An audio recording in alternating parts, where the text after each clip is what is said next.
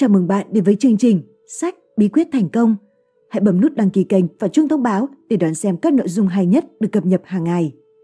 Hôm nay, Kim Ngân xin được giới thiệu đến bạn cuốn sách Muốn thành công, nói không với chỉ hoãn. Tác giả Damon Zaharides, nhà xuất bản Hồng Đức.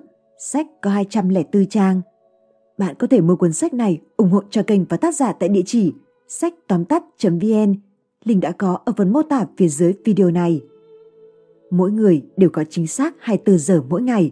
Người giàu không thể mua thêm giờ. Các nhà khoa học cũng không thể phát minh ra phút mới. Và bạn không thể tiết kiệm thời gian để chi tiêu nó vào ngày hôm sau.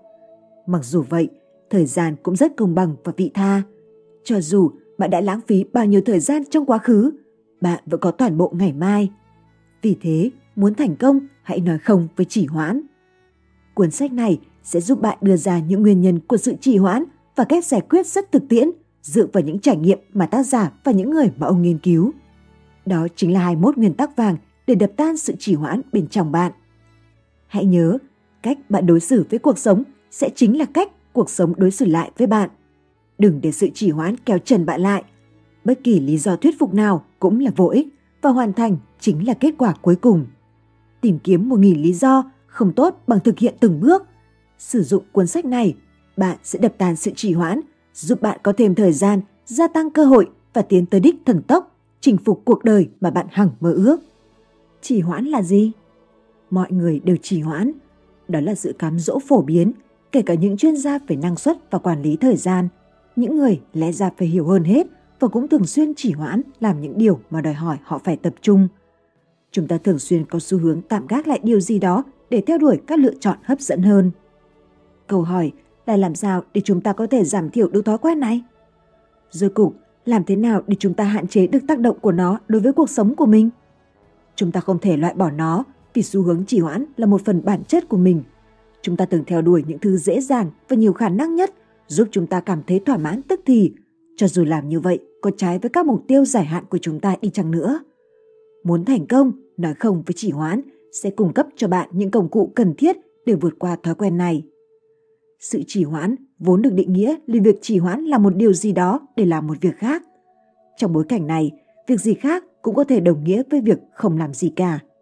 Nó không bao hàm được những tình huống mà việc trì hoãn là hợp lý và thiết thực. Tác dụng kỳ lạ của việc hành động Thách thức lớn nhất của việc triển khai một nhiệm vụ mà bạn coi là nhàm chán, khó khăn hay không hấp dẫn là việc khởi động. Nhưng một điều kỳ lạ thường xảy ra là một khi bạn đã bắt đầu, sự lo lắng và sợ hãi liên quan đến nhiệm vụ đó sẽ giảm một cách nhanh chóng. Điều gì sẽ xảy ra khi cuối cùng bạn cũng bắt đầu thực hiện nhiệm vụ đáng ngại đó?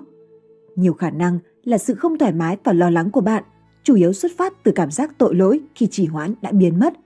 Hơn nữa, một khi bạn bắt đầu làm việc, có lẽ bạn sẽ thấy dễ dàng hơn trong việc tiếp tục làm.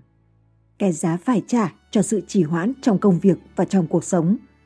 Có thể nói, bạn quan tâm đến việc quản lý thời gian một cách hiệu quả hơn và cải thiện được năng suất của mình. Đó là lý do bạn đọc cuốn sách này. Để đạt được điều đó, trực giác mách bảo bạn rằng mọi quyết định của bạn về cách sử dụng thời gian đều có cái giá của nó. Không phải lúc nào bạn cũng phải trả giá ngay cho sự trì hoãn của mình. Cái giá thực sự sẽ trở nên rõ ràng thông qua hiệu ứng gợn sóng. Bạn càng trì hoãn thì nó càng lan rộng. Dần dần, hiệu ứng gợn sóng này sẽ tác động tới cả đời sống cá nhân lẫn công việc của bạn cái giá của sự trì hoãn đối với đời sống cá nhân của bạn. Việc trì hoãn có thể tác động tiêu cực lên bốn lĩnh vực trong đời sống cá nhân của bạn. Thứ nhất, các mối quan hệ của bạn. Chẳng hạn, bạn và người bạn đời có sự bất đồng quan trọng khiến cho một số vấn đề chưa được giải quyết. Bạn biết những vấn đề đó chỉ có thể giải quyết bằng cách trao đổi một cách nghiêm túc và nhiều khi là khó khăn. Trì hoãn cuộc trao đổi này sẽ chỉ tạo ra sự hằn học và xa cách về tình cảm. Thứ hai, tài chính của bạn. Giả dụ, bạn trì hoãn việc khai thuế đến phút cuối. Khi ấy, một sự kiện khẩn cấp lại khiến bạn không thể khai thuế kịp thời. Bạn sẽ bị thu phí chậm muộn và bị phạt vì không thanh toán. Thậm chí, bạn có thể trở thành đối tượng bị kiểm toán. Thứ ba, sức khỏe của bạn. Sự trì hoãn thậm chí có thể trở thành rủi ro đối với sức khỏe của bạn. Giả dụ, bạn trì hoãn việc đưa ra quyết định đối với mọi việc, đến mức bạn lúc nào cũng chịu áp lực khi thời hạn đến gần và công việc chồng chất lên – sự căng thẳng có thể tác động tiêu cực lên cơ thể, tâm trí và hành vi của bạn. Thứ tư, những cơ hội bị bỏ lỡ. Chúng ta bỏ lỡ cơ hội mỗi ngày do sự trì hoãn của mình. Bạn đã bao giờ chờ quá lâu để mua vé máy bay để rồi phát hiện ra là giá vé đã tăng vọt chưa? Hay tệ hơn, tất cả các chuyến bay đã kín chỗ và bạn buộc phải chờ và hy vọng rằng ai đó sẽ hủy chuyến vào phút chót. Cái giá của sự trì hoãn đối với công việc Việc trì hoãn hành động cũng có thể tác động tiêu cực lên đời sống chuyên môn của bạn trên nhiều phương diện. Giả dụ, bạn chịu trách nhiệm viết các báo cáo quan trọng cho sếp, bạn thường xuyên trì hoãn để rồi phải hối hả lập báo cáo vào phút chót. Thói quen này có thể khiến bạn nộp báo cáo muộn hay cung cấp sai số liệu rồi mắc phải những lỗi mà lẽ ra có thể tránh được. Cả hai kịch bản đều có hệ quả đối với các đợt đánh giá năng lực hàng quý của bạn. Nếu bạn đã sẵn sàng hành động một cách nhất quán để khống chế sự trì hoãn, chúng ta hãy cùng bắt đầu nào. Phần 1. Lý do chúng ta trì hoãn Để thực sự hiểu được lý do khiến chúng ta trì hoãn, điều quan trọng là cần phân biệt giữa con người chúng ta của hiện tại và của tương lai. Chúng cùng tồn tại nhưng luôn xung đột với nhau, luôn có sự không liên kết giữa hai trạng thái vì chúng được thúc đẩy bởi những thứ hoàn toàn khác nhau. Con người hiện tại bị lôi cuốn bởi những hoạt động hứa hẹn mang đến sự thỏa mãn tức thì. Con người tương lai quan tâm tới những hoạt động hứa hẹn sự trả công trong tương lai. Khi đã hiểu được sự không nhất quán giữa hai phần con người mình, bạn sẽ hiểu được từng lý do khiến mình chỉ hoãn hành động. Sợ thất bại Nỗi sợ có vai trò lớn trong thói quen chỉ hoãn của chúng ta. Nó biểu hiện theo nhiều cách, trong đó mạnh mẽ nhất là nỗi sợ thất bại. Chúng ta chần chừ không hành động vì lo sợ rằng sẽ làm sai điều gì đó, hoặc chúng ta lo sợ rằng hành động của mình sẽ tạo ra kết quả không như ý. Và quan trọng hơn cả, ta lo sợ Bất kể sự thất bại đó xảy ra một cách riêng tư hay công khai, cả hai đều là kết quả không mong muốn và đa số chúng ta đều cố mọi cách để tránh. Nỗi sợ thất bại cũng có thể xuất phát từ trải nghiệm trong quá khứ khiến ta xấu hổ hoặc sang chấn theo một cách nào đó. Ví dụ, chẳng hạn bạn đã từng thất bại khi phát biểu trước đám đông. Trải nghiệm đó khiến bạn cảm thấy xấu hổ, đến mức nó hẳn sâu trong ký ức của bạn trừ khi sau đó bạn có những bài phát biểu thành công và giảm thiểu được cảm giác đằng sau trải nghiệm tồi tệ đó. Có thể bạn sẽ có xu hướng không muốn phát biểu trước đám đông thêm một lần nào nữa. Ít nhất, bạn sẽ tìm cách để trì hoãn việc này. Nỗi sợ thất bại cũng có thể là kết quả của sự tiềm nhiễm đầu óc rằng bạn không thể làm điều gì đó. Ví dụ, một đứa trẻ liên tục bị nói rằng nó là một học sinh yếu kém có thể sẽ sợ làm bài kiểm tra và trì hoãn cho việc ôn thi. Một số người trong đó có cả tôi, tiềm tàng thói quen né tránh việc thử những điều mới. Sự né tránh này thường tạo ra cảm giác lo lắng và khiến chúng ta không muốn hành động. Trên thực tế, một số người chỉ hoãn hành động một cách vô thời hạn nếu như điều đó là một lựa chọn. Cách vượt qua nỗi sợ thất bại Trước tiên, cần nhận thức rằng nỗi sợ thất bại là một phần của bản chất con người. Lòng kiêu hãnh gắn liền với khả năng thành công trong bất cứ việc gì của chúng ta. Suy nghĩ về khả năng thất bại khiến chúng ta không vui. Thứ hai, cần định nghĩa lại nỗi sợ vì nó liên quan tới cuộc sống của bạn. Thay vì định nghĩa nó là kết quả của sự yếu kém của bản thân, hãy tái định nghĩa nó như một phản hồi đơn giản rằng một hành động hay thủ thuật cụ thể nào đó không hoạt động. Khi làm được điều đó, bạn có thể tìm ra cách tiếp cận khác có khả năng thành công cao hơn. Thứ ba, cần lưu ý rằng một số người thành công nhất trên thế giới cũng đã từng thất bại thảm hại vào những thời điểm khác nhau trong cuộc sống của họ. Thất bại đó đã không cản trở họ vươn đến sự vĩ đại. Trái lại, sự thất bại thôi thúc họ tiến lên, mang đến cho họ khao khát thành công. Để vượt qua được nỗi sợ thất bại, hãy nghĩ đến kết quả tồi tệ nhất có thể xảy ra. Có thể nó sẽ không tệ như bạn tưởng tượng. Sau đó, hãy tái định nghĩa ý nghĩa của sự thất bại đối với bạn. Hãy xem bạn có thể tận dụng nó như thế nào. Nên nhớ, nó chỉ là sự phản hồi, thay vì để nó cản trở bạn hành động. Nỗi sợ thành công Nỗi sợ thành công cũng có thể làm bạn suy nhược như nỗi sợ thất bại.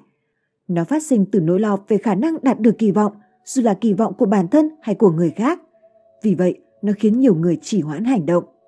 Đôi khi, nỗi sợ thành công xuất phát từ cảm giác áy náy.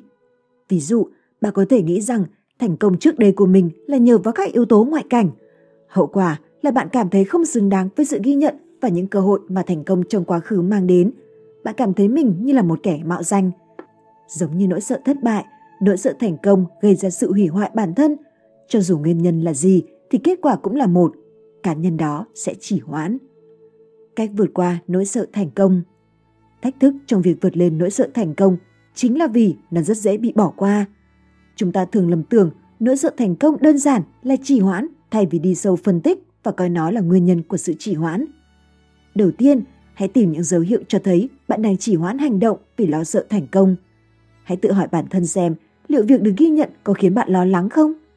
Bạn có lo là người khác sẽ nhìn mình như một kẻ lừa đảo không? Bạn có bồn chồn khi nghĩ rằng mình không thể mang đến kết quả như mong đợi? Thứ hai, hãy tự hỏi bản thân rằng điều gì sẽ xảy ra nếu bạn thành công? Thường thì bạn sẽ nhận ra rằng những nỗi sợ lớn nhất của bạn là vô căn cứ. Hãy nhớ rằng nỗi sợ dù ở hình thức nào cũng đều rất mạnh mẽ vì chúng lẩn tránh khỏi tầm nhìn. Khi ta đối đầu trực diện thì nó sẽ co lại. Thứ ba, hãy tự hỏi bản thân xem kết quả của sự thành công có phù hợp với mục tiêu của bạn không? Dù thế nào, cách thức này cũng sẽ cho thấy rằng sự thành công giả định của bạn không đáng để bạn phải lo sợ. Đối mặt với nỗi sợ khiến bạn trở nên do dự là cách hiệu quả nhất để loại bỏ nó. Cũng giống như đối mặt với nỗi sợ thất bại, bạn sẽ thấy rằng nỗi sợ thành công là vô căn cứ. Chủ nghĩa cầu toàn Tôi là một người theo chủ nghĩa cầu toàn cấp tiến. Vì vậy, tôi có thể đồng cảm nếu bạn là người thường xuyên bị tê liệt bởi những kỳ vọng do chính mình đặt ra. Chủ nghĩa cầu toàn là nguyên nhân phổ biến cho sự trì hoãn. Những người cầu toàn đặt ra tiêu chuẩn quá cao cho bản thân và không chấp nhận được bất kỳ điều gì kém hơn. Mặt tích cực của đặc điểm này là nó có thể thúc đẩy cá nhân tạo ra sản phẩm chất lượng tuyệt vời với trình độ không tưởng. Mặt tiêu cực là nó có thể cản trở anh ta hay cô ta trong việc khởi động làm việc. Sự cầu toàn đã tác động đến tôi như thế nào? Thứ nhất, nó bóp méo hoàn toàn cách nhìn của tôi đối với sản phẩm có thể chấp nhận được. Thứ hai, tôi hình thành thói quen chỉ hoãn mỗi khi có cảm giác là mình sẽ không tạo ra được sản phẩm hoàn hảo. Thứ ba, tôi càng trì hoãn vì khuynh hướng cầu toàn bao nhiêu thì càng cảm thấy bất hạnh bấy nhiêu. Sự trì hoãn tạo ra cảm giác căng thẳng và chán nản. Cuối cùng, sự cầu toàn của tôi trở thành một phản xạ khiến tôi trì hoãn triển khai mọi dự án. Và điều đó khiến tôi khổ sở. Cách vượt qua chủ nghĩa cầu toàn Thứ nhất, hãy xác định sự khác biệt về phần thưởng từ việc tạo ra sản phẩm hoàn hảo so với tạo ra cái gì đó gần hoàn hảo nhưng có khiếm khuyết nhỏ nào đó. Thường thì bạn sẽ thấy rằng sự khác biệt là rất nhỏ bé, thậm chí khó có thể nhận ra. Thứ hai, hãy cân nhắc cái giá phải trả cho sự cầu toàn. Thứ ba, hãy hỏi vì sao bạn muốn trở nên hoàn hảo. Cuối cùng, cần nhận thức rằng những nỗ lực của bạn có thể tạo ra giá trị, kể cả sản phẩm của bạn không hoàn hảo. Bản chất cầu toàn trong bạn là một bạo chúa và mang lại ít giá trị cho cuộc sống của bạn. Chủ nghĩa cầu toàn là tiếng nói của kẻ áp bức. Hãy khiến tiếng nói ấy im lặng và bạn sẽ có ít xu hướng chỉ hoãn hơn. Cảm giác bị choáng ngợp Không có gì phải hổ thẹn về cảm giác bị choáng ngợp. Nó xảy ra với tất cả chúng ta. Sẽ có lúc những nghĩa vụ và trách nhiệm tích tụ đến mức khiến ta cảm thấy bị chôn vùi. Sự lo lắng xuất hiện khiến ta tê liệt và cản trở ta hành động. Có nhiều tình huống có thể dẫn đến cảm giác bị choáng ngợp. Ví dụ điển hình nhất là về một người tất bật xử lý nhiều dự án cùng một lúc. Hoặc sự quá tải thông tin cũng có thể khiến chúng ta bị choáng ngợp. Cho dù nguyên nhân là gì đi chăng nữa, cảm giác choáng ngợp luôn làm tăng khả năng trì hoãn công việc, thậm chí là những công việc quan trọng. Khả năng bị chôn vùi trong công việc khiến ta bị tê liệt và rất khó hành động, ít nhất cho đến khi cảm giác này cùng những cảm xúc tiêu cực mà nó tạo ra biến mất. Cách vượt qua cảm giác choáng ngợp. Nếu bạn cảm thấy bị ngợp và cảm giác đó khiến bạn chỉ hoãn hành động, hãy dừng lại và tìm ra nguyên nhân. Vì sao bạn cảm thấy như vậy? Cụ thể điều gì khiến bạn cảm thấy bị ngợp?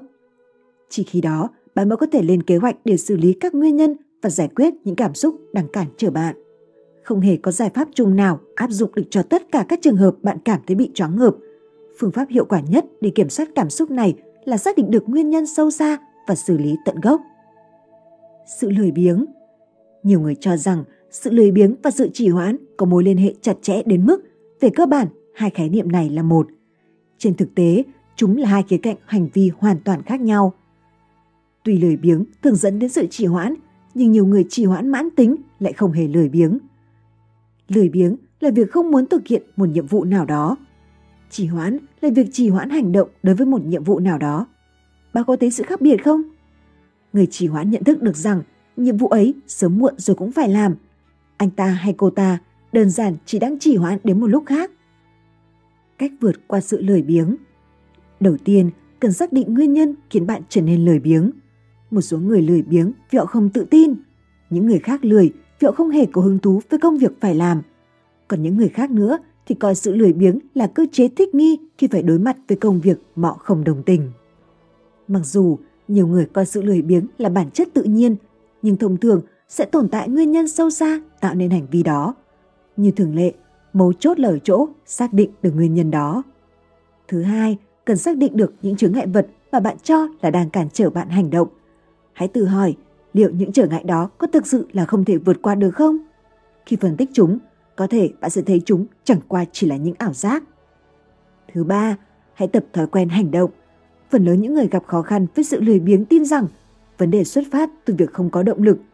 Trên thực tế, động lực là cái thoáng qua đối với tất cả mọi người. Sự khác biệt giữa người hành động và người viện cớ là thói quen hành động. Tin vui là thói quen này cũng như các thói quen khác đều có thể học được. Nhân tố chính là thời gian và áp dụng thường xuyên. Nhảm chán Vài ngày trước, tôi ngồi xuống để viết một bài blog. Những tưởng tôi đủ nghiêm túc để tập trung và hoàn thành xong trong thời gian kỷ lục. Nhưng đáng hổ thẹn thay, điều đó đã không xảy ra. Tôi mất vài phút để phát hiện ra nguyên nhân. Tôi bị chán. Sự nhàm chán này đồng nghĩa rằng tâm trí tôi không thực sự hứng thú với việc viết bài blog. Vì vậy, tôi đã làm điều mà nhiều người khác làm khi phải đối mặt với công việc mà họ muốn né tránh. Tôi đã chỉ hoãn. Sau một hồi suy nghĩ, cuối cùng tôi cũng phát hiện ra nguyên nhân khiến mình thấy chán. Hóa ra, chủ đề của bài blog không hề hấp dẫn đối với tôi. Vì vậy, thay vì kháng cự sự nhàm chán để viết về chủ đề đó, tôi đã gạt nó sang một bên và chọn chủ đề khác, một chủ đề khiến tôi thấy hứng thú. Vì sao lại có sự thay đổi hành vi một cách đột ngột như vậy? Bởi vì chủ đề mới hấp dẫn với tôi. Trên thực tế, tôi không hề hướng tới kết quả đó. Đơn giản chỉ là tôi bắt đầu viết và não tôi làm phần việc còn lại. Mỗi khi bạn bắt đầu trì hoãn, hãy tự hỏi bản thân xem liệu bạn có đang chán nhiệm vụ phải làm hay không? Nếu có, hãy tìm cách để loại bỏ sự nhàm chán đó, loại bỏ chứng ngại vật về mặt tâm lý để có thể hành động. Cách vượt qua sự nhàm chán Sự nhàm chán công việc có thể phát sinh từ một số nguyên nhân khác nhau. Cách thức bạn vượt qua sự nhàm chán sẽ phụ thuộc vào nguyên nhân khiến bạn cảm thấy nhàm chán. Nếu bạn cảm thấy không hứng thú với công việc, hãy thử thay đổi mọi thứ theo cách nhằm kích thích trí tuệ. Hãy sáng tạo. Sự nhàm chán là do tự bản thân gây ra. Chúng ta kiểm soát được những nguyên nhân khiến mình cảm thấy nhàm chán. Điều đó có nghĩa là chúng ta có thể xây dựng các chiến lược cụ thể để giúp bản thân vượt qua sự nhàm chán và do vậy vượt qua lực cản của thói chỉ hoãn. Né tránh sự vất vả Đa số chúng ta đều né tránh sự vất vả, trừ khi nỗ lực của chúng ta mang lại thành quả tức thì. Vấn đề ở đây là nếu bạn trì hoãn công việc vì nó đòi hỏi quá nhiều nỗ lực, thì trong tương lai bạn sẽ ngày càng căng thẳng và cảm thấy tội lỗi khi các công việc bị trì hoãn trở nên trồng chất. Vì vậy, điều quan trọng là phải vượt qua được sự phản kháng bản năng trước công việc vất vả. Cách vượt qua việc né tránh công việc vất vả. Theo tôi, chiến lược hiệu quả nhất để hành động đối với những việc khó khăn là xây dựng được một hệ thống. Việc có một hệ thống đồng nghĩa rằng tôi không bao giờ phải dựa vào động lực hay ý chí. Thay vào đó, hành động của tôi được quyết định bởi thói quen bổ trợ cho lịch trình lên sẵn và danh mục đầu việc của tôi. Tự vấn tiêu cực Tự vấn tiêu cực hay mặc cảm là việc tự mình hạ thấp mình trong tâm trí. Bạn tự chỉ trích năng lực và kỹ năng của mình. Trong những trường hợp cực đoan, điều này xảy ra đến mức bạn bắt đầu hoài nghi khả năng của mình trong mọi vấn đề. Bạn mất niềm tin vào chính mình. Tự vấn tiêu cực là một hành vi tự hủy hoại bản thân. Nó khiến cho phần tự chỉ trích, chúng ta ai cũng có, dẫm đạp lên phần tự tin. Tồi tệ hơn, những giọng nói của phần tự chỉ trích thường là sai. Chỉ ít, chúng chỉ trích thái quá và cần phải được phản bác. Lựa chọn còn lại là để phần tự chỉ trích thống trị suy nghĩ của bạn. Điều này gần như chắc chắn sẽ dẫn đến sự trì hoãn khi bạn trở thành người hoài nghi bản thân. Sự mặc cảm đó sẽ khiến bạn cảm thấy như mình sinh ra là để thất bại. Hậu quả là bạn sẽ chần chừ khi cần hành động vì bạn không tin vào khả năng làm việc một cách hiệu quả của mình. Cách vượt qua sự tự vấn tiêu cực Bước đầu tiên để khiến phần tự chỉ trích im lặng là chất vấn mọi tuyên bố của nó. Nếu nó thì thầm, cậu sẽ thất bại. Hãy ngay lập tức phản bác lập luận đó. Hãy tự hỏi mình, vì sao bạn lại chắc chắn thất bại? Những yếu tố nào sẽ làm nên sự thất bại của bạn? Những tình huống nào sẽ khiến thành công trở nên bất khả thi? Nói cách khác, bằng chứng nào có thể chứng minh cho lập luận đó. Việc chất vấn sự tự vấn tiêu cực sẽ khiến nó biến mất, nó sẽ không thể tồn tại khi bị phân tích. Bước thứ hai là tìm lấy góc nhìn về tình hình. Bước thứ ba là học cách nhận lời khen. Đa số những người gặp khó khăn với sự tự vấn tiêu cực đều cảm thấy không thoải mái khi có người khác khen ngợi mình. Sự không thoải mái phát sinh từ thực tế là lời khen của những người khác mâu thuẫn với cách những người đó tự nhìn nhận bản thân. Nếu bạn gặp khó khăn trong việc nhận lời khen, tôi khuyên bạn nên cố gắng để thoải mái với chúng. Lời khen của người khác có thể giúp bạn cấu trúc lại cách bạn nhìn nhận bản thân. Khi được ai đó khen, bạn chỉ cần nói cảm ơn. Có thể bạn sẽ ngạc nhiên về mức độ hiệu quả của hành động đơn giản này trong việc khiến cho phần tự chỉ trích của bạn im lặng. Khi ấy, bạn sẽ có ít xu hướng chỉ hoãn công việc và sẽ có thói quen hành động một cách tự tin về kỹ năng và khả năng của mình. Kém chịu đựng trước những sự kiện tiêu cực. Bạn có bị nản chí một cách nhanh chóng khi mọi thứ không diễn ra theo kế hoạch không? Bạn có dễ nổi nóng hay tuyệt vọng khi hoàn cảnh không như mong muốn không? Nếu có, những cảm giác này có thể liên quan đến sự kém chịu đựng trước những sự kiện tiêu cực hay còn gọi là LFT. LFT là một trạng thái tâm lý, trong đó các sự kiện tiêu cực bị nhìn nhận theo cách tồi tệ hơn so với thực tế. Một người không có khả năng chịu đựng sự kiện tiêu cực sẽ cố gắng theo bản năng để tránh bất kỳ tình huống nào có thể dẫn đến kết quả không mong muốn. Công việc sẽ trở nên quá khó khăn, trách nhiệm trở nên bất công, các dự án trở thành bất khả thi. Kết quả cuối cùng là sự trì hoãn, công việc bị trì hoãn, trách nhiệm bị lẩn tránh và dự án bị né tránh người đó bị tê liệt vì không hành động do sự lựa chọn hành động luôn tiềm ẩn khả năng gây ra sự tiêu cực và đau khổ. Cách vượt qua sự kém chịu đựng trước sự kiện tiêu cực. Thứ nhất, tôi nhận ra rằng việc tôi không chịu đựng được nỗi đau khổ chủ yếu tồn tại trong tâm trí tôi. Tức là sự lay động của tôi mỗi khi sự việc không được như ý không phải do xúc tác bên ngoài, nó là do cách tôi nội tâm hóa những xúc tác đó. Thứ hai, tôi hình thành thói quen chấm điểm các sự kiện tiêu cực từ 1 đến 10. 1 tức là sự kiện đó vô hại. Bằng cách chấm điểm sự kiện, tôi đã có thể có được góc nhìn đối với chúng. Thứ ba, tôi tìm kiếm cơ hội để tự gây tê nhằm tránh các tình huống tiêu cực. Bằng cách này, tôi ít có xu hướng mất bình tĩnh khi mọi việc không được như ý. Không biết bắt đầu thế nào hay từ đâu. Kịch bản sau đây liệu có quen thuộc không? Bạn có cả núi công việc trước mặt. Danh mục đầu việc của bạn dài đến mức bạn biết không thể nào hoàn thành được hết tất cả công việc. Trong khi đó, thời gian bạn có để làm việc thì ngày càng ít. Bạn bị ngợp, bạn có quá nhiều việc phải làm. Kết quả là bạn không biết phải bắt đầu từ đâu. Và thế là bạn chỉ hoãn. Việc kiểm tra email dễ làm hơn là xử lý cả núi công việc trước mặt bạn. Bạn có thường gặp khó khăn trong những kiểu kịch bản như trên không? Nếu có, dưới đây là những lời khuyên của tôi để giải quyết vấn đề này. Nếu bạn bị tê liệt bởi cả núi công việc Điều tốt nhất bạn có thể làm là rất đơn giản, hãy bắt đầu. Hãy chọn một công việc để xử lý và phớt lờ tất cả những việc khác của bạn. Không quan trọng bạn chọn công việc nào, điều quan trọng là bạn hành động. Bạn sẽ thấy rằng dần dần bạn sẽ có đà sau khi đã bắt đầu. Khởi động làm công việc đầu tiên sẽ đưa bạn đến công việc thứ hai, rồi việc tiếp theo và cứ thế. Nếu bạn chỉ hoãn vì không biết hướng đi tốt nhất trong một dự án, hãy đánh giá lại những kết quả có thể có từ những cách làm khác nhau – nhiều khả năng là bạn mường tượng ra một thảm họa, trong khi kết cục của một cách làm cụ thể nào đó lại không nghiêm trọng đến thế. Lo sợ khi không biết bắt đầu thế nào hay từ đâu là một trạng thái sợ hãi mà chúng ta tự áp đặt cho chính mình. Đây là tin vui vì nó có nghĩa, về cơ bản, chúng ta là người nắm sự kiểm soát. Hành động sẽ xua tan sự hoài nghi, thay thế nó bởi sự tự tin. Nó cũng ngăn bộ não khỏi tìm đến sự xào nhãng để tránh sự đau khổ được tạo ra bởi sự không chắc chắn không có khả năng đưa ra quyết định. Sự thiếu quyết đoán là đối thủ tinh quái của khả năng hành động. Nó khiến ta tê liệt và không thể tiến bước. Công việc và các dự án bị trì hoãn cho đến khi chúng ta thoát được khỏi vòng luẩn quẩn của sự suy tính. Hầu hết các hành động của chúng ta đều xuất phát từ sự lựa chọn giữa hai hoặc ba khả năng. Khi gặp phải ngã ba nhận thức này, chúng ta cân nhắc các lựa chọn trước mắt rồi mới đi tiếp.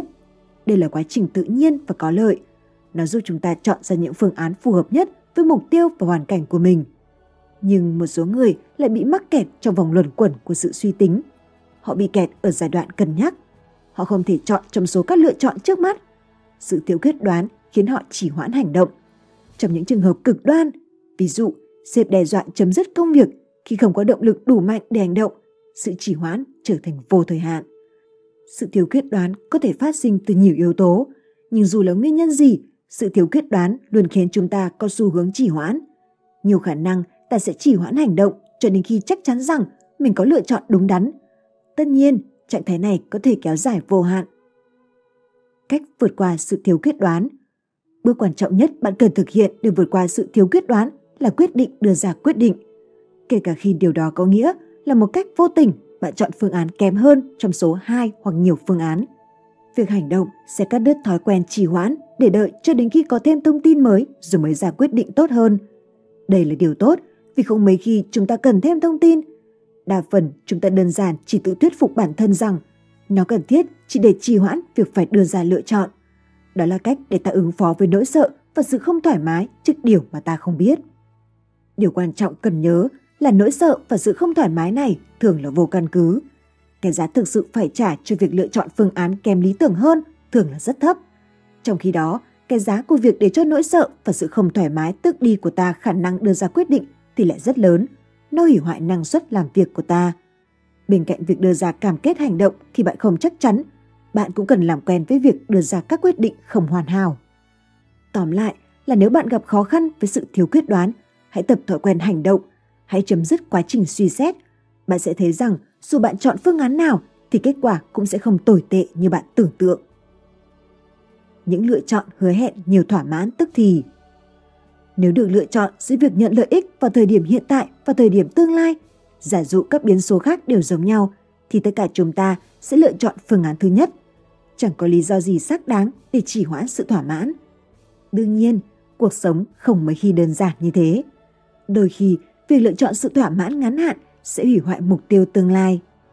Với hầu hết trong số chúng ta, việc theo đuổi sự thỏa mãn tức thì là một biện pháp tránh trách nhiệm. Quyết định của chúng ta không chỉ xuất phát từ phần tưởng ta mong được nhận vào thời điểm hiện tại. Thay vào đó, chúng ta đưa ra quyết định đó một phần là vì nó cho phép ta chỉ hoãn hành động đối với một vấn đề khác. Hãy nghĩ đến những lần chúng ta theo đuổi sự thoải mái trong hiện tại để né tránh công việc, dự án mà mình phải làm. Chúng ta lướt Facebook, xem video trên YouTube, đọc các bài blog, kiểm tra email, mua đồ trên Amazon và nhắn tin cho bạn bè. Bản thân sự sao nhãng đó không phải là vấn đề. Vấn đề thực sự là thói quen sử dụng chúng để chỉ hoãn. Cách để bỏ qua sự thỏa mãn ngắn hạn Sự thỏa mãn tức thì cũng giống như thuốc viện. Một khi đã trải nghiệm, bạn muốn sống lại trong trải nghiệm đó hết lần này đến lần khác. Theo thời gian, rất dễ hình thành thói quen rồi trở thành cơn nghiện. Có thể chính bạn cũng đã từng có kinh nghiệm trong vấn đề này. Nếu bạn thường xuyên chỉ hoãn công việc để theo đuổi các hoạt động mang lại sự thỏa mãn tức thì, có thể thói quen đó đã hẳn sâu trong tâm trí bạn. Có thể bạn đã đưa ra quyết định đó một cách bản năng. Dưới đây là một vài mẹo nhỏ nhằm từ bỏ thói quen đó, học cách từ bỏ mọi sự tiện nghi trong hiện tại để thực hiện công việc trước mắt. Đầu tiên, hãy cân nhắc hậu quả của sự trì hoãn. Liệu điều đó có khiến bạn làm ra sản phẩm kém chất lượng không? Liệu nó có khiến bạn bị lỡ thời hạn không? Liệu trì hoãn có khiến bạn căng thẳng hơn và cảm thấy bị choáng ngợp khi công việc chồng chất lên không? Thứ hai, hãy học cách kiểm soát sự bốc đồng. Thói quen theo đuổi sự thỏa mãn tức thì liên quan đến khả năng cưỡng lại nhu cầu. Những nhu cầu đó có thể mạnh mẽ đến mức gần như không thể nào cưỡng lại được. Tin vui là chúng ta có thể học cách kiểm soát sự bốc đồng. Mấu chốt là cần bắt đầu từ từ và phát triển tính kỷ luật theo thời gian. Thứ ba là làm gián đoạn nhu cầu tại nguồn của nó. Thứ tư, hãy tạo ra một hệ thống tưởng thưởng. Hãy tự thưởng cho mình mỗi khi bạn chỉ hoãn thành công sự thỏa mãn tức thì để hành động. Việc học cách trì hoãn sự thỏa mãn sẽ giúp bạn hạn chế được sự trì hoãn. Kỹ năng này sẽ không chỉ giúp bạn kiểm soát tốt hơn sự bốc đồng của mình mà còn tăng năng suất và giảm căng thẳng cho bạn. Sự trì trệ không có hậu quả tức thì. Hãy nghĩ lại về tuổi thơ khi bố mẹ bảo bạn dọn phòng. Nếu bạn phớt lờ yêu cầu đó thì có thể sẽ phải chịu hậu quả. Khi những hậu quả đó lơ lửng trên đầu như một đám mây đen, bạn bắt đầu dọn phòng. Hệ quả nhãn tiền của việc trì trệ đã thúc giục bạn hành động. Đây là một bài học quan trọng. Phần lớn chúng ta giờ đây trì hoãn bởi không mấy khi có hậu quả tức thì. Bố mẹ và thầy cô không còn kè kè sau lưng. xếp chúng ta đưa ra chỉ đạo, đạt thời hạn và rồi để chúng ta tự làm. Mặc dù sự tự trị là rất hấp dẫn, nhưng nó cũng vô cùng nguy hiểm, nhất là với người có thói quen trì hoãn. Khi không có nguy cơ phải chịu hậu quả tức thì, người đó có nhiều khả năng sẽ chỉ hoãn công việc, dự án để theo đuổi các hoạt động mang lại sự thỏa mãn trong hiện tại. Nói cách khác, khi không có nguy cơ chịu hậu quả tức thì, nhiều khả năng bạn sẽ chỉ hoãn. Điều trời trêu là sự trì hoãn luôn có cái giá của nó. Đa phần cái giá đó là rất lớn. Phần 2. 21 cách giúp bạn vượt qua sự trì hoãn của mình. Thủ thuật 1. Ăn con góc trước. Trước tiên, hãy làm công việc khó khăn và quan trọng nhất. Hãy tưởng tượng phải bắt đầu một ngày với danh mục đầu việc, trong đó có một công việc mà bạn thấy rất khó. Đó là một tác vụ tồi tệ mà bạn muốn trì hoãn cho đến khi bạn không còn lựa chọn nào khác mà phải xử lý nó. Nhà văn người Mỹ Mark Twain gọi cách thức này là ăn con cóc trước tiên. Nếu công việc của bạn là phải ăn con cóc, thì tốt nhất nên làm điều đó trước tiên khi thức giấc. Mark Twain coi những công việc không hấp dẫn là con cóc. Đó là những công việc và dự án mà bạn không hề có động lực để làm. Chúng lơ lửng trên đầu bạn như đám mây đen, cho đến khi bạn xử lý. Bạn càng chỉ hoãn bao lâu thì nó càng khiến bạn cảm thấy căng thẳng bấy nhiêu. Rất dễ để muốn đặt những con cóc này sang một bên đến cuối ngày mới xử lý. Nhưng đó là điều tồi tệ nhất bạn có thể làm. Không chỉ gây ám ảnh và căng thẳng, mà bạn sẽ không còn nhiều năng lượng để xử lý nó. Nó sẽ khiến bạn khó giải quyết hơn và sẽ muốn chỉ hoãn đến ngày hôm sau. Hãy xử lý con cóc của bạn càng sớm càng tốt. Hãy loại bỏ nó. Bạn sẽ ngạc nhiên khi thấy nó khiến bạn cảm thấy vui như thế nào. Nó sẽ mang lại cho bạn cảm giác như có được thành quả.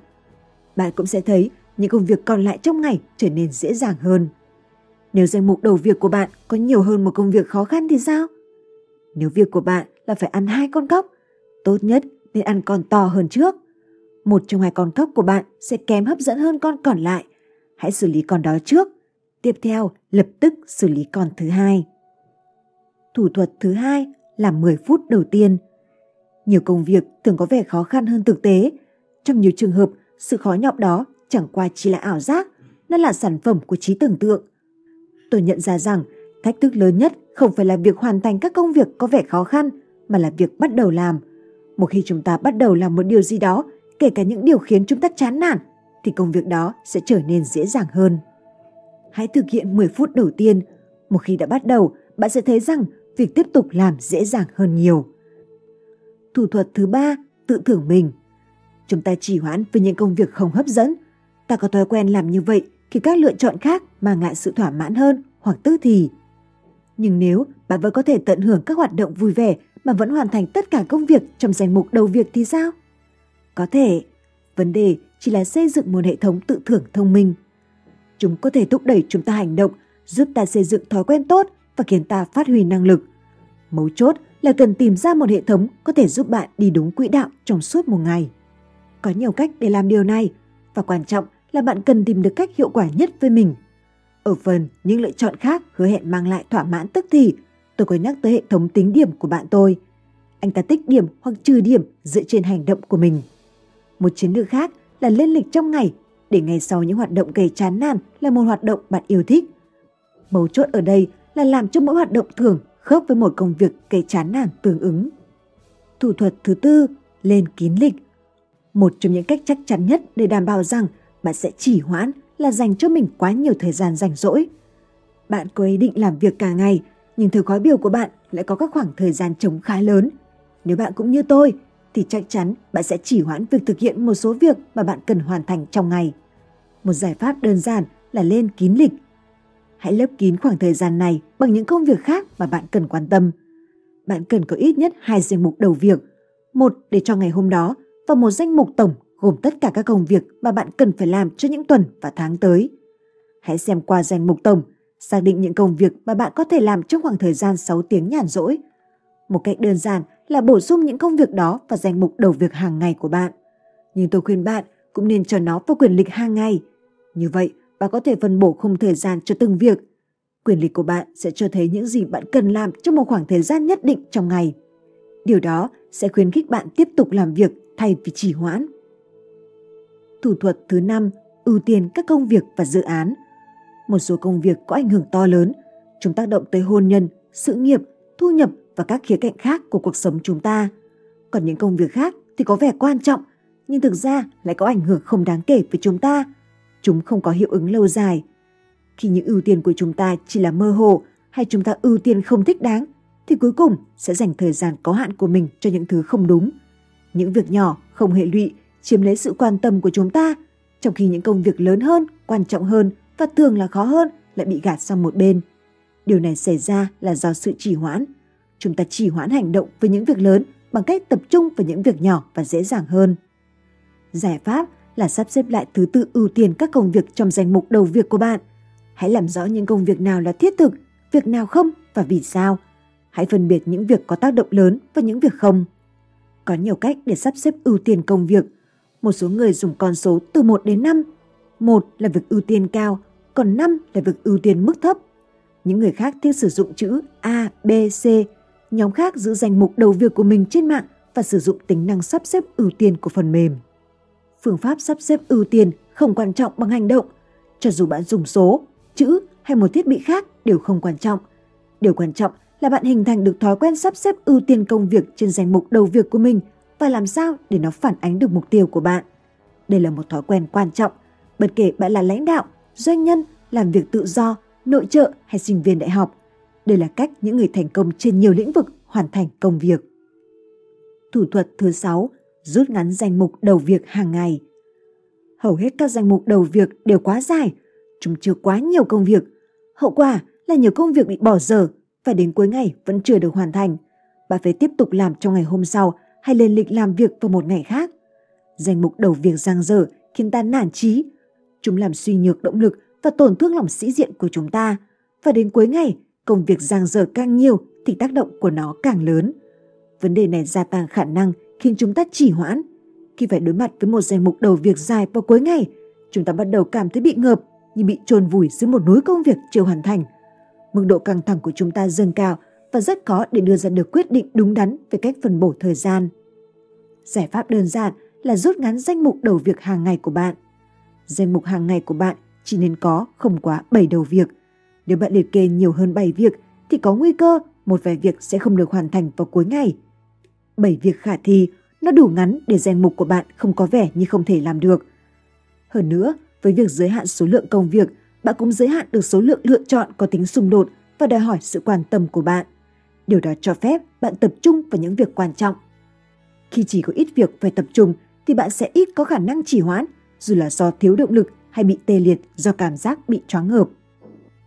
Thủ thuật thứ bảy, áp dụng luật Parkinson. Với nhiều người, trong đó có tôi, bí mật của việc hoàn thành công việc khó khăn không phải là dành nhiều thời gian hơn cho nó. Trái lại, bạn cần giới hạn thời gian để làm. Sự hạn chế về thời gian là liều thuốc cho sự trì trệ về nhận thức. Khi chỉ có khoảng thời gian giới hạn để làm một việc nào đó, chúng ta sẽ có xu hướng tập trung hành động để hoàn thiện nó hơn. Luật Parkinson quy định rằng công việc gia tăng để lấp đầy thời gian có được để hoàn thành nó. Nếu bạn cho mình 2 tiếng để hoàn thành một công việc, thì có thể bạn sẽ mất 2 tiếng để hoàn thành nó. Hãy rút ngắn thời gian xuống 90 phút và bạn sẽ hoàn thành công việc trong khung thời gian cô đọng đó. Với nguyên tắc này, hãy đặt giới hạn thời gian cho từng công việc trong danh mục đầu việc của bạn. Nó sẽ giúp tạo ra cấu trúc cho mỗi công việc. Nó cũng chỉ định một điểm kết thúc cụ thể, dù là nhân tạo, cho công việc đó. Bạn sẽ biết trước được khoảng thời gian mình dành cho công việc đó. Tiếp theo, hãy rút ngắn khoảng thời gian bạn chỉ định cho mình. Nếu ban đầu bạn tự cho mình 2 tiếng để hoàn thành công việc, hãy rút ngắn nó xuống còn 90 phút. Nếu ban đầu bạn cho mình 20 phút để hoàn thành việc gì đó, hãy rút ngắn xuống còn 15 phút. Thủ thuật thứ 8, nhờ người khác ra thời hạn cho bạn. Chúng ta không ai còn xa lạ với những thời hạn cuối cùng do mình tự đặt ra. Chúng ta thường xuyên tự đặt ra thời hạn cho mình và nghĩ rằng mình sẽ làm theo. Nhưng vì nhiều lý do khác nhau, chúng ta thường thất bại. Sự thất bại lặp đi lặp lại này khiến ta cảm thấy có lỗi. Nó cũng khiến mức độ căng thẳng gia tăng khi ta ngày càng bị muộn. Đầu tiên cần nhận thức rằng bạn không đơn độc. Thứ hai, cần nhận thức rằng có giải pháp cho vấn đề này. Giải pháp là gì? Cách nhờ người khác giúp bạn đặt thời hạn. Cách bạn làm sẽ phụ thuộc vào hoàn cảnh của bạn. Nếu bạn là sinh viên đại học, nhiều khả năng giáo sư của bạn sẽ quy định lịch trình, nêu rõ thời gian bạn phải nộp bài tập, bài viết và bài kiểm tra. Nhưng nếu giáo sư yêu cầu bạn tự tạo ra lịch trình cho mình thì sao? Hãy đề nghị giáo sư làm điều đó cho bạn. Hãy nói rằng bạn nhiều khả năng sẽ chỉ hoãn nếu được tự quyết định. Hãy giải thích rằng việc có người khác, ở đây là giáo sư, đặt ra thời hạn và áp đặt hậu quả Nếu không làm đúng thì bạn sẽ có động lực hành động. Điều đó sẽ giúp bạn có được giá trị lớn hơn từ giáo trình. Thủ thuật thứ 9, tận dụng thời gian năng suất nhất trong ngày. Tôi là người dậy sớm. Tôi thức giấc lúc 5 giờ 30 sáng và tuần theo các thói quen buổi sáng để giúp tôi tập trung và bắt tay vào làm việc. Tôi thấy rằng mình có năng suất cao nhất và ít khả năng chỉ hoãn nhất vào lúc sáng sớm. Tôi thường chậm dần lại vào lúc 3 giờ chiều và hoàn toàn vô dụng sau 5 giờ chiều. Với bạn có thể hoàn toàn khác. Có thể bạn sẽ gặp khó khăn vào buổi sáng nhưng phát triển mạnh vào buổi tối. Sức sáng tạo và năng suất của bạn có thể đạt mức phi thường trong khi những người như tôi bắt đầu chỉ trệ. Điều quan trọng cần nhớ được là mức độ năng lượng sẽ ảnh hưởng đến xu hướng chỉ hoãn của chúng ta. Vì vậy, bạn cần xác định thời điểm mà mức năng lượng của bạn đạt đỉnh và tận dụng tối đa những khung thời gian đó trong ngày. Cách xác định thời gian năng suất nhất trong ngày. Thủ tuần này đòi hỏi bạn phải thử nghiệm và kiên nhẫn. Hãy làm theo 3 bước dưới đây để xác định mức năng lượng của bạn trong ngày. Bước 1. Hãy lập một bảng kê khai. Bước 2. Tạo ra những cột sau từ trái sang phải. Ngày trong tuần, thứ hai, thứ ba. Các khung giờ 6 đến 7 giờ sáng, 7 đến 8 giờ sáng, vân vân. Đánh giá năng lượng từ 1 đến 5 ghi chú, liệt kê các hoạt động như bữa trưa, cuộc họp. Bước 3. Hãy theo dõi mức năng lượng của bạn. Hãy cho điểm mỗi khung thời gian từ 1 đến 5. Hãy làm bước 3 trong vòng tối thiểu 2 tuần. Bạn sẽ thấy xuất hiện những mô hình. Mục đích của bài thử nghiệm này là để xác định các khung thời gian trong ngày mà mức năng lượng của bạn đạt điểm cao nhất. Đây là những thời điểm mà bạn cần phải lên lịch làm những việc khó hay không hấp dẫn. Bạn sẽ có ít khả năng trì hoãn chúng hơn. Thủ thuật thứ 10 chịu trách nhiệm với người khác. Chúng ta thường sẽ hoàn thành việc tốt hơn khi phải chịu trách nhiệm với ai đó. Đó là bản chất con người. Chúng ta không muốn thất bại trước mặt người khác. Trái lại, chúng ta muốn đạt thành công khi chúng ta đã hứa với người khác rằng sẽ làm việc gì đó. Đó là sức mạnh của trách nhiệm. Chúng ta coi trọng vị thế xã hội của mình và sẽ cố gắng hết sức để cải thiện và củng cố nó. Chúng ta có thể tận dụng hành vi trực giác này để giúp vượt qua thói quen trì hoãn. Chỉ cần đơn giản nói với ai đó rằng bạn sẽ hoàn thành công việc hay dự án là bạn sẽ có động lực làm điều đó. Nếu không hoàn thành thì người mà chúng ta chịu trách nhiệm sẽ khiển trách chúng ta vì điều đó. Đó là kịch bản mà ai cũng muốn tránh. Việc chịu trách nhiệm với người khác sẽ thúc đẩy chúng ta hành động. Một lần nữa, chúng ta muốn tránh phải thừa nhận thất bại. Việc đó mang lại động lực để ta hành động. Bạn có thể sử dụng thủ thuật này đối với bất kỳ công việc hay dự án nào mà bạn có khả năng sẽ chỉ hoãn. Mấu chốt là cần tìm được một đối tác trách nhiệm sẵn sàng chỉ trích bạn. Hãy chọn một người bạn quý mến và tin tưởng. Sẽ còn tốt hơn nếu đó là người lạc quan một cách tự nhiên. Thủ thuật 11. Chia thành những bước nhỏ. Việc nhỏ thường được hoàn thành nhanh hơn việc lớn. Ví dụ, chạy nước rút thường dễ hơn chạy việt giã. Viết môi trường trong tiểu thuyết dễ hơn là viết cả quyền. Công việc hay dự án càng lớn thì nó sẽ càng có vẻ khó khăn. Nó làm chúng ta nhụt chí và khiến hành động trở nên khó khăn nhưng điều gì sẽ xảy ra khi bạn đi bước đầu tiên? Điều gì xảy ra khi bạn bắt đầu nghiên cứu hay viết những dòng đầu tiên? Tôi dám chắc rằng khi ấy dự án không còn khó khăn như lúc đầu nữa. Từ chỗ tưởng chừng như bất khả thi, nó đã trở nên khả thi. Từ đó có thể thấy một thủ thuật hiệu quả để vượt qua thói quen trì hoãn. Đầu tiên, hãy chia dự án thành những cấu phần nhỏ nhất. Tiếp theo, hãy coi mỗi phần là một nhiệm vụ độc lập. Hãy tập trung vào hoàn thành mỗi nhiệm vụ khi đó, bạn có thể loại bỏ nó khỏi danh mục đầu việc. Bằng cách chia nhỏ dự án này thành các cấu phần độc lập, nó sẽ trở nên bớt khó khăn và dễ quản lý hơn. Đúng là vẫn còn nhiều việc phải làm, điều đó không thay đổi.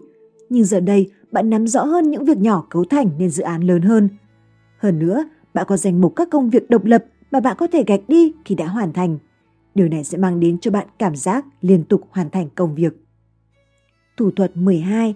Tránh công việc nhàm chán khi có thể. Tôi nghĩ rằng công việc nhàm chán là một loại công việc khó khăn nhất.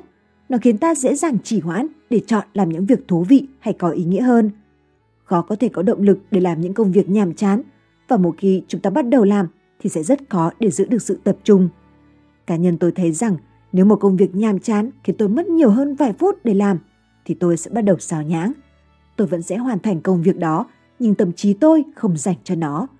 Việc hoàn thành công việc đó không mang lại phần thưởng nào ngoài thực tế là tôi có thể chuyển sang làm những công việc và dự án hấp dẫn hơn. Giải pháp tốt nhất để khống chế thói quen trì hoãn trong bối cảnh này là né tránh công việc nhàm chán. Hãy loại nó khỏi lịch làm việc của bạn. Nếu bạn không có lựa chọn nào thì hãy cố gắng bản giao cho người khác. Nếu bạn không thể tránh công việc nhàm chán thì sao? Dĩ nhiên, không phải lúc nào bạn cũng tránh được những công việc nhàm chán. Những công việc tầm thường có thể là một phần trách nhiệm của bạn. Bạn không thể giao cho người khác làm và không thể buông nó. Bạn buộc phải niềm nở và chấp nhận làm công việc đó. Nếu bạn buộc phải làm những công việc nhàm chán, hãy tìm cách để khiến nó trở nên thú vị hơn. Một giải pháp là phát minh ra trò chơi. Hãy cho mình một phần thưởng nếu bạn phá được kỷ lục. Thủ thuật 13 loại bỏ những vật gây xào nhãng môi trường. Nhiều người cho rằng những điều xào nhãng gây ra sự trì hoãn, nhưng thực tế lại ngược lại.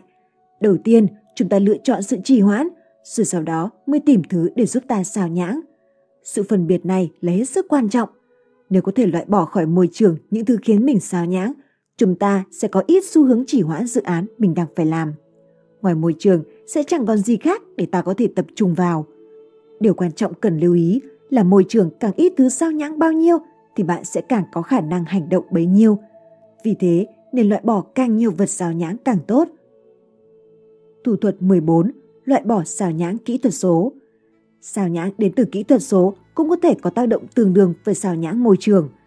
Trên thực tế, trong một số trường hợp, nó còn tồi tệ hơn. Chúng được thiết kế để hút bạn vào và bám chặt lấy sự quan tâm của bạn. Hãy lấy Facebook làm ví dụ. Điều Facebook muốn là tạo ra mối liên kết giữa nó với những lúc bạn cảm thấy nhàm chán, mỗi khi bạn cảm thấy mình có vài phút rảnh rỗi. Về mặt tâm lý, chúng ta biết rằng sự nhàm chán là rất mệt mỏi. Một khi bạn cảm thấy chán, một khi bạn có vài phút rảnh rỗi, đây chính là liều thuốc mỡ cho cần ngứa đó. Đây là vấn đề nếu bạn là một người chỉ hoãn mãn tính. Với kết quả nghiên cứu, tôi khuyên bạn nên loại bỏ những xác nhãn số thay vì chỉ cố gắng phớt lờ chúng. Thủ thuật 15. Áp dụng phương pháp phân khúc thời gian. Tôi ủng hộ phương pháp phân khúc thời gian. Phân khúc thời gian là hệ thống quy trình công việc tương tự như kỹ thuật Pomodoro. Khác biệt là ở chỗ nó linh hoạt hơn nhiều. Cách thức vận hành của nó là như thế này. Đầu tiên, hãy sắp xếp nhiệm vụ theo loại công việc phải làm và mức độ tập trung cần thiết. Thứ hai, hãy phân bổ một lượng thời gian hợp lý để hoàn thành từng nhiệm vụ hay một nhóm nhiệm vụ. Thứ ba, hãy lên lịch dựa trên những phần khúc thời gian mà bạn sẽ dành ra để xử lý các nhiệm vụ đó mà không bị ngắt quãng. Hãy lên lịch cho thời gian nghỉ ngơi giữa những phân khúc đó. Khi một nhiệm vụ lớn được chia nhỏ thành những phân khúc thời gian thì nó sẽ trở nên dễ dàng hơn. Hơn nữa, sự hứa hẹn về các quãng nghỉ giải lao thường xuyên giữa các phân khúc sẽ khiến công việc trở nên bớt cực nhọc và khả thi hơn. Đừng lệ thuộc vào đồng hồ treo tường. Khi làm việc với các phân khúc thời gian, tôi khuyên bạn nên dùng đồng hồ hẹn giờ. Chỉ cần đồng hồ bếp có giá 5 đô la là được. Có thể bạn sẽ muốn dùng điện thoại, nhưng cần lưu ý trước những sao nhãng mà điện thoại có thể mang lại như email, tin nhắn và thông báo của mạng xã hội. Hãy đặt đồng hồ hẹn giờ trước mặt. Tiếp theo, hẹn giờ theo thời lượng mà bạn chỉ định cho mỗi phân khúc thời gian, ví dụ là 45 phút. Sau đó, hãy làm việc với nhiệm vụ hoặc dự án trước mắt cho đến khi đồng hồ báo chuông cho thấy phần khúc thời gian đã kết thúc. Đừng ngừng làm việc cho đến khi điều này xảy ra. Sau khi đồng hồ báo chuông, hãy hẹn giờ theo thời lượng mà bạn dự định nghỉ giải lao, ví dụ 15 phút. Hãy dành thời gian đó để làm bất cứ điều gì bạn muốn, bao gồm các hoạt động lãng phí thời gian mà bạn có thể đã làm thay vì làm việc. Khi đồng hồ báo chuông, hãy hẹn giờ cho quãng thời gian làm việc tiếp theo và trở lại làm việc. Làm việc theo cách này sẽ giảm thiểu sự cám dỗ trì hoãn. Nó chia những dự án lớn, khó khăn thành những phần nhỏ hơn và dễ quản lý. Hơn nữa, việc chỉ phải làm việc trong những khoảng thời gian ngắn sẽ giúp bạn tập trung hơn và bớt bị ảnh hưởng bởi sự xào nhãng hơn. Thủ thuật 16. Loại bỏ càng nhiều công việc không cần thiết càng tốt. Như đã nói ở phần trên, chúng ta có xu hướng trì hoãn khi có nhiều lựa chọn. Chúng ta đã nói qua về thói quen này ở phần 1, lý do chúng ta trì hoãn, những lựa chọn hứa hẹn mang lại sự thỏa mãn tức thì. Nhưng ở phần đó, chúng ta đã giới hạn cuộc thảo luận ở những thứ gây sao nhãng như mạng xã hội, YouTube và TV. Những công việc khác có thể cũng có tác động tương tự. Nếu buộc phải lựa chọn giữa làm việc khó hay việc dễ, đa phần chúng ta sẽ muốn lựa chọn việc dễ. Tôi từng thường xuyên gặp phải những vấn đề này. Nhiều năm trước, Danh mục đầu việc của tôi không được sắp xếp theo nội dung. Nó chỉ là một loạt các nhiệm vụ mà tôi viết mỗi khi nghĩ ra. Một số lượng lớn các việc trong đó không quan trọng. Chúng có thể biến mất khỏi danh mục mà tôi còn không phát hiện ra. Những việc không thiết yếu này rất hấp dẫn với con người trì hoãn trong tôi vì tưởng rất dễ làm và đòi hỏi rất ít thời gian công sức để hoàn thành nó. Tôi thường trì hoãn những công việc khó khăn, quan trọng hơn để làm những việc không quan trọng. Đó là một cách để câu giờ. Dần dần tôi đã học được cách chấn chỉnh lại hệ thống danh mục đầu việc của mình. Một trong những ưu tiên hàng đầu của tôi là không bao giờ cho phép những công việc tầm thường xuất hiện trên danh mục thường ngày của mình. Tôi cũng giả soát lại danh mục mỗi ngày để tìm những đầu việc không quan trọng và có thể loại bỏ mà không có hậu quả gì. Một điều thú vị đã xảy ra sau đó. Trước tiên là danh mục đầu việc hàng ngày của tôi đã rút ngắn đáng kể, từ hàng chục đầu việc xuống dưới 7 việc. Tiếp theo và quan trọng nhất, việc rút ngắn đáng kể này đã loại bỏ một số công việc mà tôi có thể dùng để biện minh cho sự trì hoãn đối với các việc khó khăn. Tôi khuyên bạn nên giả soát lại danh mục đầu việc mỗi buổi sáng. Hãy tìm những việc không quan trọng, không tác động tới việc hoàn thành mục tiêu của bạn. Hãy loại bỏ chúng. Làm như vậy, bạn sẽ loại bỏ được một loạt việc chỉ có tác dụng lôi cuốn bạn trì hoãn công việc quan trọng và có hệ lụy hơn. Thủ thuật 17. Tập trung vào từng công việc một. Đa phần chúng ta đều đa nhiệm. Chúng ta đảm nhiệm nhiều công việc cùng một lúc. Tin rằng làm như vậy sẽ giúp chúng ta hoàn thành được nhiều việc hơn. Nhưng đa số chúng ta cảm nhận được rằng kết quả đó là không khả thi. Việc đa nhiệm làm giảm sự tập trung, khiến ta dễ bị xảo nhãng, tăng khả năng mắc sai lầm và giảm năng suất. Nhưng còn một lý do khác để chúng ta từ bỏ thói quen này. Nó khiến chúng ta dễ chỉ hoãn hơn. Khi phải đảm nhiệm nhiều công việc và dự án, chúng ta cảm thấy mình làm được nhiều việc. Chúng ta trân trọng cảm giác đạt được thành quả đó. Vấn đề là nó thường chỉ là ảo giác. Chúng ta khiến mình bận bịu với những việc nhỏ nhưng lại bỏ qua, hay tệ hơn là chủ động gạt bỏ hơn những việc quan trọng hơn. Nói cách khác, đa nhiệm thường là một hình thức chỉ hoãn. Cách trở thành một người đơn nhiệm. Đơn nhiệm là một thói quen cũng như bao thói quen khác. Vì vậy, hãy kiên trì khi cố hình thành nó. Hãy thực hiện những bước nhỏ và vun đắp theo thời gian.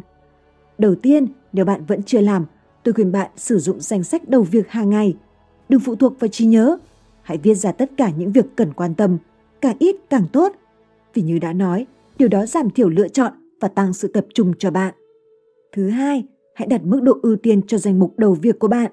Hãy sử dụng con số 1, 2, 3, chữ số A, B, C hay tính năng ưu tiên hóa trên ứng dụng quản lý công việc của bạn.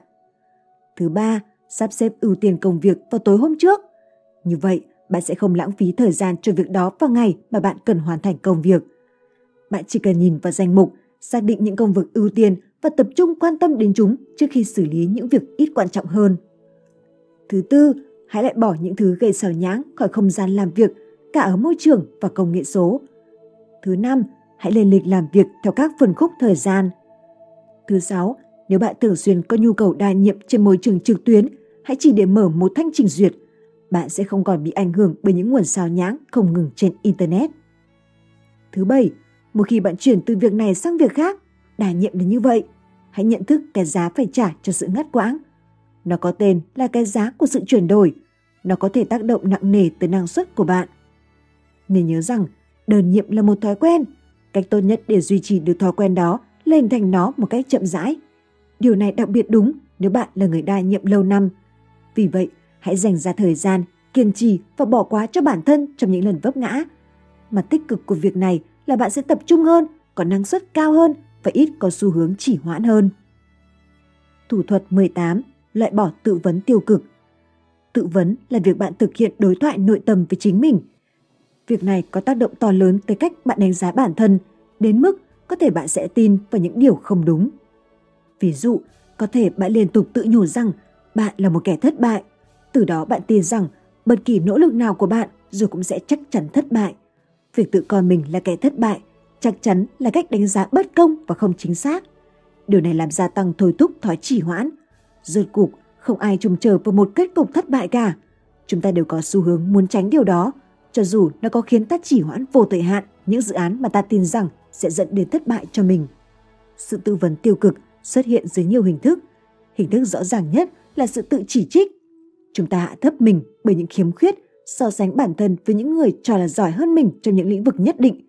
Hành động này khiến ta mất đi sự tự tin, đến mức chẳng thể hành động nổi. Sự thường xuyên lo lắng cũng là một hình thức tự vấn tiêu cực. Chúng ta dành quá nhiều thời gian, công sức đau khổ vì những ý nghĩ sai lầm do mình tự tạo nên hay về những điều mà ta không thể nào kiểm soát. Chúng ta trông chờ vào kịch bản xấu nhất. Vậy có gì lạ khi người thường xuyên lo lắng lại trì hoãn? Một hình thức khác nữa của tự vấn tiêu cực là sự cầu toàn. Bất cứ thứ gì không đạt mức hoàn hảo, ta đều coi là không chấp nhận được. Trong khi đó, chúng ta cảm nhận được rằng con người chúng ta vốn đã không hoàn hảo. Việc đòi hỏi tiêu chuẩn bất khả thi đối với bản thân khiến ta nhụt chí không thể hành động. Do sự tự vấn tiêu cực có tác động nghiêm trọng lên hành vi nên chúng ta nhất thiết phải loại bỏ ngay mỗi khi nó xuất hiện. Đầu tiên, hãy xác định những lĩnh vực trong cuộc sống mà bạn thường xuyên tự vấn tiêu cực. Thứ hai, hãy học cách xác định sự tự vấn tiêu cực với mọi hình thức của nó. Thứ ba, mỗi khi bạn có suy nghĩ tiêu cực về bản thân, hãy thay đổi suy nghĩ đó theo hướng tích cực, thực tế. Hãy tập thói quen này để nó trở thành phản xạ tự động đối với sự tự vấn tiêu cực. Thứ tư, hãy làm cho những người có thể ủng hộ vây quanh mình. Việc loại bỏ sự tự vấn tiêu cực sẽ không xảy ra một sớm một chiều, sẽ mất thời gian. Nhưng nếu bạn thường xuyên thách thức những suy nghĩ tiêu cực về bản thân, bạn sẽ thấy rằng việc đó sẽ ngày càng trở nên dễ dàng hơn. Dọc đường đời, bạn sẽ ngày càng tích cực hơn, lạc quan hơn về năng lực của mình và ngày càng sẵn sàng hành động. Thủ thuật 19. Giới hạn xuống còn một lựa chọn. Thủ thuật này liên quan đến thủ thuật 16, loại bỏ càng nhiều công việc không cần thiết càng tốt. Nhưng ở đây, chúng ta không chỉ tập trung vào loại bỏ các nhiệm vụ không quan trọng khỏi danh mục đầu việc, chúng ta quan tâm tới một phương pháp mạnh hơn. Đầu tiên, cần thừa nhận vai trò của sự lựa chọn trong cuộc sống chúng ta. Đa phần, chúng ta đều có quyền tự do dành thời gian theo nhiều cách khác nhau. Cho dù chúng ta thư giãn ở nhà hay làm việc ở cơ quan, có rất nhiều sự lựa chọn giành giật sự quan tâm của chúng ta. Một vài lựa chọn trong đó mang lại sự thỏa mãn tức thì, khiến ta muốn chỉ hoãn công việc quan trọng nhưng không mang lại sự thỏa mãn trong hiện tại. Ví dụ, chẳng hạn bạn làm việc trực tuyến, một trong những công việc ưu tiên hàng đầu của bạn là đọc một bài viết khoa học liên quan đến lĩnh vực nghề nghiệp của bạn. Bài viết rất dài và chứa đầy thông tin, vì vậy đòi hỏi bạn phải bỏ ra nhiều thời gian và công sức. Nếu bạn cũng như tôi, bạn sẽ mở rất nhiều thanh truy cập trên trình duyệt. Mỗi thành lại là một lựa chọn khiến bạn xào nhãng khỏi công việc trước mắt. Giải pháp là loại bỏ mọi lựa chọn không liên quan đến công việc trước mắt. Giải pháp là loại bỏ mọi lựa chọn không liên quan đến công việc trước mắt. Điều đó có nghĩa là đóng tất cả các thanh truy cập ngoại trừ thanh đang mở bài viết khoa học kia. Bất cứ khi nào có thể, hãy lược bỏ các lựa chọn của mình xuống còn một. Lý tưởng nhất là công việc quan trọng nhất trong danh mục đầu việc của bạn. Tiếp theo, hãy sử dụng phương pháp phân khúc thời gian để chỉ định các khung thời gian giúp bạn tập trung 100% sự quan tâm cho công việc. Thủ thuật thứ 20. Tìm hiểu nguyên nhân khiến bạn trì hoãn. Ở phần 1, lý do chúng ta trì hoãn, chúng ta đã bàn về hơn 10 lý do khiến chúng ta trì hoãn công việc. Không phải tất cả trong số đó đều mô tả hoàn cảnh cụ thể của bạn, nhưng ít nhất một số sẽ đúng. Nhưng chỉ hiểu lý do tại sao chúng ta trì hoãn thôi thì chưa đủ. Bạn cần xác định được những nguyên nhân của chính mình. Chỉ khi đó, bạn mới có thể vượt qua chúng bằng hành động có chủ ý của mình. Cách xác định nguyên nhân trì hoãn của mình rất khó để nghĩ ra được những dấu hiệu khiến bạn hành xử theo một cách nhất định. Vì lý do này, tôi khuyên bạn nên theo dõi các nguyên nhân khi chúng xảy ra, hay theo dõi chúng trong vòng ít nhất là 2 tuần. Dưới đây là cách làm. Một khi bạn cảm thấy mình sắp trì hoãn, hãy dừng lại và đánh giá thể trạng tinh thần của bạn. Hãy tự hỏi điều gì đang ngăn cản bạn làm việc trong chính thời điểm đó. Nếu bạn cần một xuất phát điểm, hãy giả soát lại danh sách trong phần 1, lý do chúng ta trì hoãn. Một khi bạn đã xác định được nguyên nhân, hãy viết ra. Hãy lưu ý rằng có thể có nhiều nguyên nhân. Nếu đúng vậy, hãy liệt kê tất cả ra. Trong vòng 2 tuần, bạn sẽ thấy xuất hiện những mô hình. Ví dụ, bạn có thể sẽ nhận ra rằng bạn thường trì hoãn do lười biếng, hoặc bạn có thể phát hiện ra rằng mình thường xuyên trì hoãn công việc do đặt tiêu chuẩn quá cao, cầu toàn. Mục đích của bài tập này là nhằm xác định chính xác những nguyên nhân khiến bạn trì hoãn. Một khi đã làm được, bạn có thể từng bước tạo nên những thay đổi mạnh mẽ. Thủ thuật thứ 21, kiểm toán hàng tuần với các mục tiêu. Tôi vô cùng ủng hộ việc thực hiện những cuộc kiểm toán cá nhân hàng tuần. Chúng bảo đảm rằng bạn dành thời gian, công sức một cách năng suất nhất có thể đối với các mục tiêu ngắn hạn, trung hạn và dài hạn của mình. Tôi cũng ủng hộ sử dụng nhiều danh mục đầu việc để quản lý công việc và dự án. Tối thiểu nhất, bạn cần duy trì được một danh mục đầu việc hàng ngày và một danh mục đầu việc tổng thể. Lý tưởng mà nói, danh mục tổng thể của bạn sẽ gồm những danh mục theo nội dung để bạn có thể quản lý khối lượng công việc tốt hơn. Một trong những vấn đề phổ biến nhất mà người ta gặp phải trong việc duy trì danh mục tổng và danh mục đầu việc theo nội dung là danh mục của họ trở nên quá dài. Những công việc và dự án mới được bổ sung mỗi ngày, dần dần nó khiến những danh mục này trở nên bất khả thi. Một số công việc và dự án trong đó rất quan trọng và được xử lý một cách tương ứng. Những việc khác không quan trọng nhưng vẫn bám ở đó nhiều tuần, thậm chí nhiều tháng liền.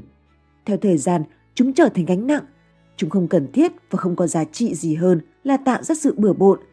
Danh mục của bạn càng bừa bộn thì bạn càng dễ cảm thấy bị choáng ngợp bởi cả núi việc đè lên bạn. Cảm giác ngợp này là nguyên nhân phổ biến dẫn đến chỉ hoãn, nhưng ta đã phân tích kỹ trong phần 1 lý do chúng ta chỉ hoãn. Một cuộc kiểm toán hàng tuần là cách đơn giản để giúp bạn quản lý vấn đề này một cách tích cực. Nó giúp bạn tập trung thời gian, công sức vào công việc quan trọng thay vì cảm thấy bị trôn vùi giữa cả chồng việc từ quan trọng đến viển vông. Khi thực hiện kiểm toán hàng tuần, bạn sẽ xác định được những công việc nào là quan trọng với mục tiêu của bạn, việc nào có thể loại bỏ mà không ảnh hưởng gì. Bạn cũng sẽ có cơ hội để sắp xếp lại thứ tự ưu tiên các công việc khi mục tiêu của bạn thay đổi mức độ quan trọng. Thủ thuật bổ sung thứ nhất, liên kết sự cám dỗ. Liên kết sự cám dỗ nghe chừng rất lạ lẫm, nhất là nếu bạn chưa từng nghe đến nó. Cụm từ này được phát minh bởi tiến sĩ Catherine Millman, giáo sư cơ học kinh tế Walton. Cụm từ này được phát minh bởi tiến sĩ Catherine Millman, giáo sư cơ học kinh doanh Walton. Nó xuất hiện khi Millman cố gắng và thất bại trong việc tuân theo một lộ trình tập thể dục. Vào lúc đó, bà say mê với các cuốn tiểu thuyết. Vì vậy, bà đã liên kết sự cám dỗ đọc tiểu thuyết với việc đi tập thể dục. Như vậy, bà chỉ cho phép bản thân đọc tiểu thuyết mình muốn sau khi đã hoàn thành bài tập thể dục hàng ngày. Việc đó đã hiệu nghiệm. Bà phát hiện ra rằng mình đã thành công khi liên kết một trong những hoạt động ưa thích của mình, đọc tiểu thuyết, với một thói quen khó hình thành, tập thể dục. Bà bắt đầu đến phòng tập 5 ngày mỗi tuần, được thúc đẩy bởi lời hứa rằng bà sẽ được đọc tiểu thuyết yêu thích của mình. Millman mô tả sự liên kết cám dỗ như việc ghép cặp những hoạt động muốn làm mang lại sự thỏa mãn tức thì với hành vi cần làm mang lại lợi ích lâu dài nhưng đòi hỏi phải phát huy nghị lực. Nói cách khác, hãy tự thưởng mình vì đã làm một điều bạn phải làm. Liên kết cám dỗ có giá trị thiết thực bên ngoài việc đơn thuần hình thành thói quen. Bạn cũng có thể áp dụng để khống chế thói quen chỉ hoãn bên trong bản thân. Cách xây dựng hệ thống liên kết sự cám dỗ. Bạn cần hai danh sách. Danh sách thứ nhất gồm những công việc bạn cần hoàn thành. Danh sách thứ hai gồm những hoạt động bạn muốn làm, phần thưởng cho bạn. Một khi bạn đã có được cả hai danh sách trước mặt, bạn chỉ cần gắn từng công việc mà bạn muốn trì hoãn với một phần thưởng.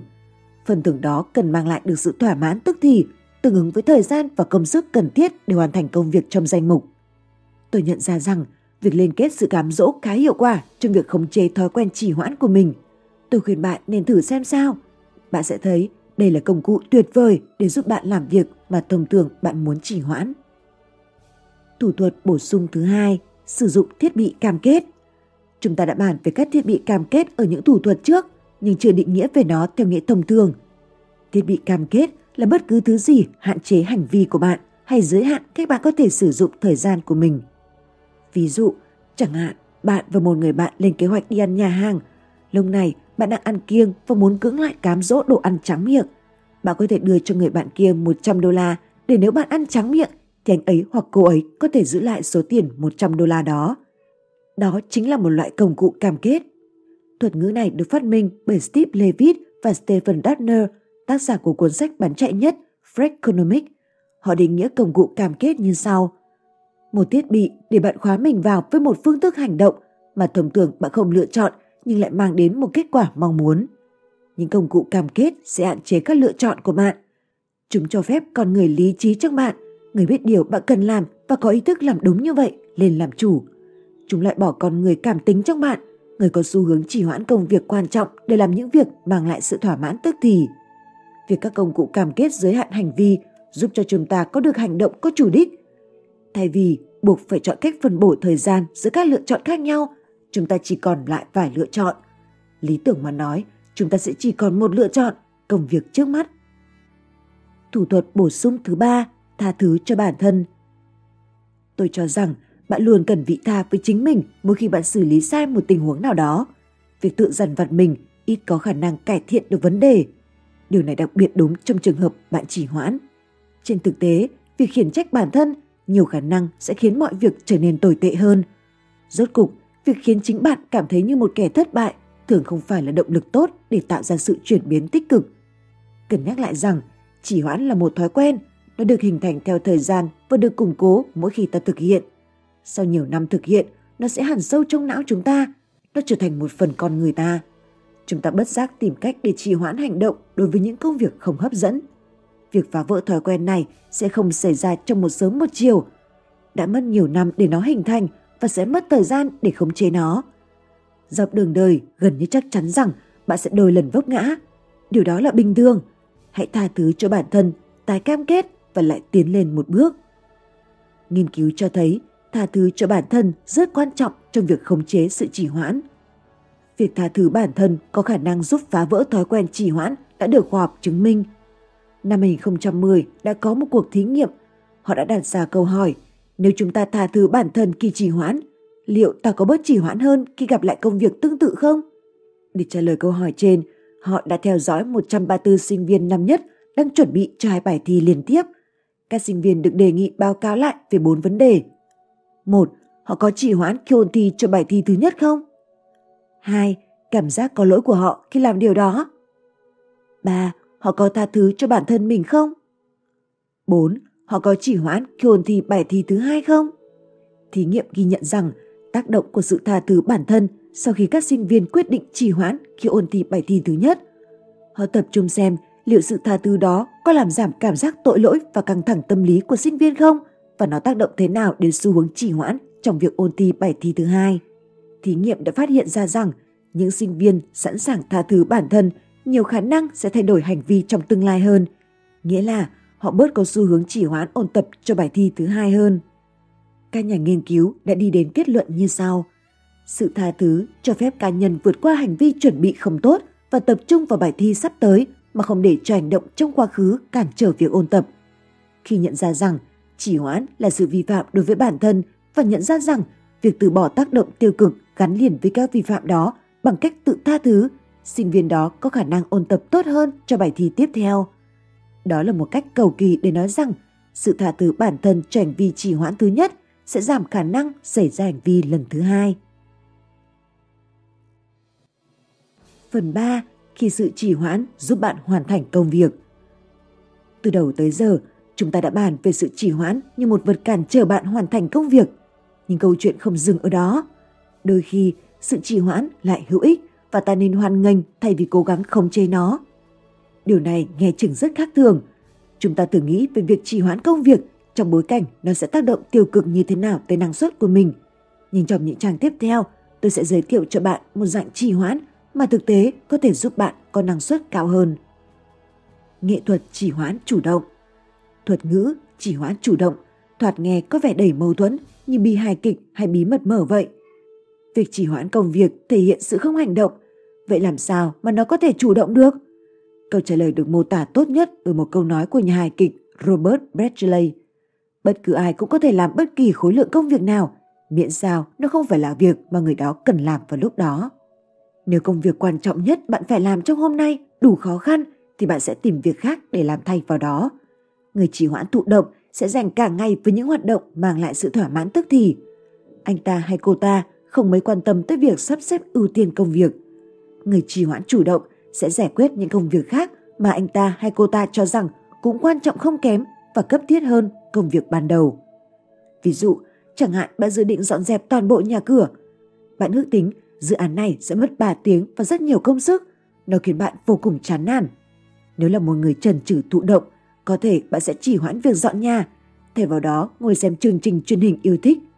Nếu là người chỉ hoãn chủ động, bạn sẽ chỉ hoãn việc dọn nhà và dành thời gian đó để thanh toán hóa đơn, mua thức ăn và chuẩn bị cho bữa tối. Bạn đang lựa chọn những công việc quan trọng tương đương với việc dọn nhà nhưng có thể là cấp thiết hơn.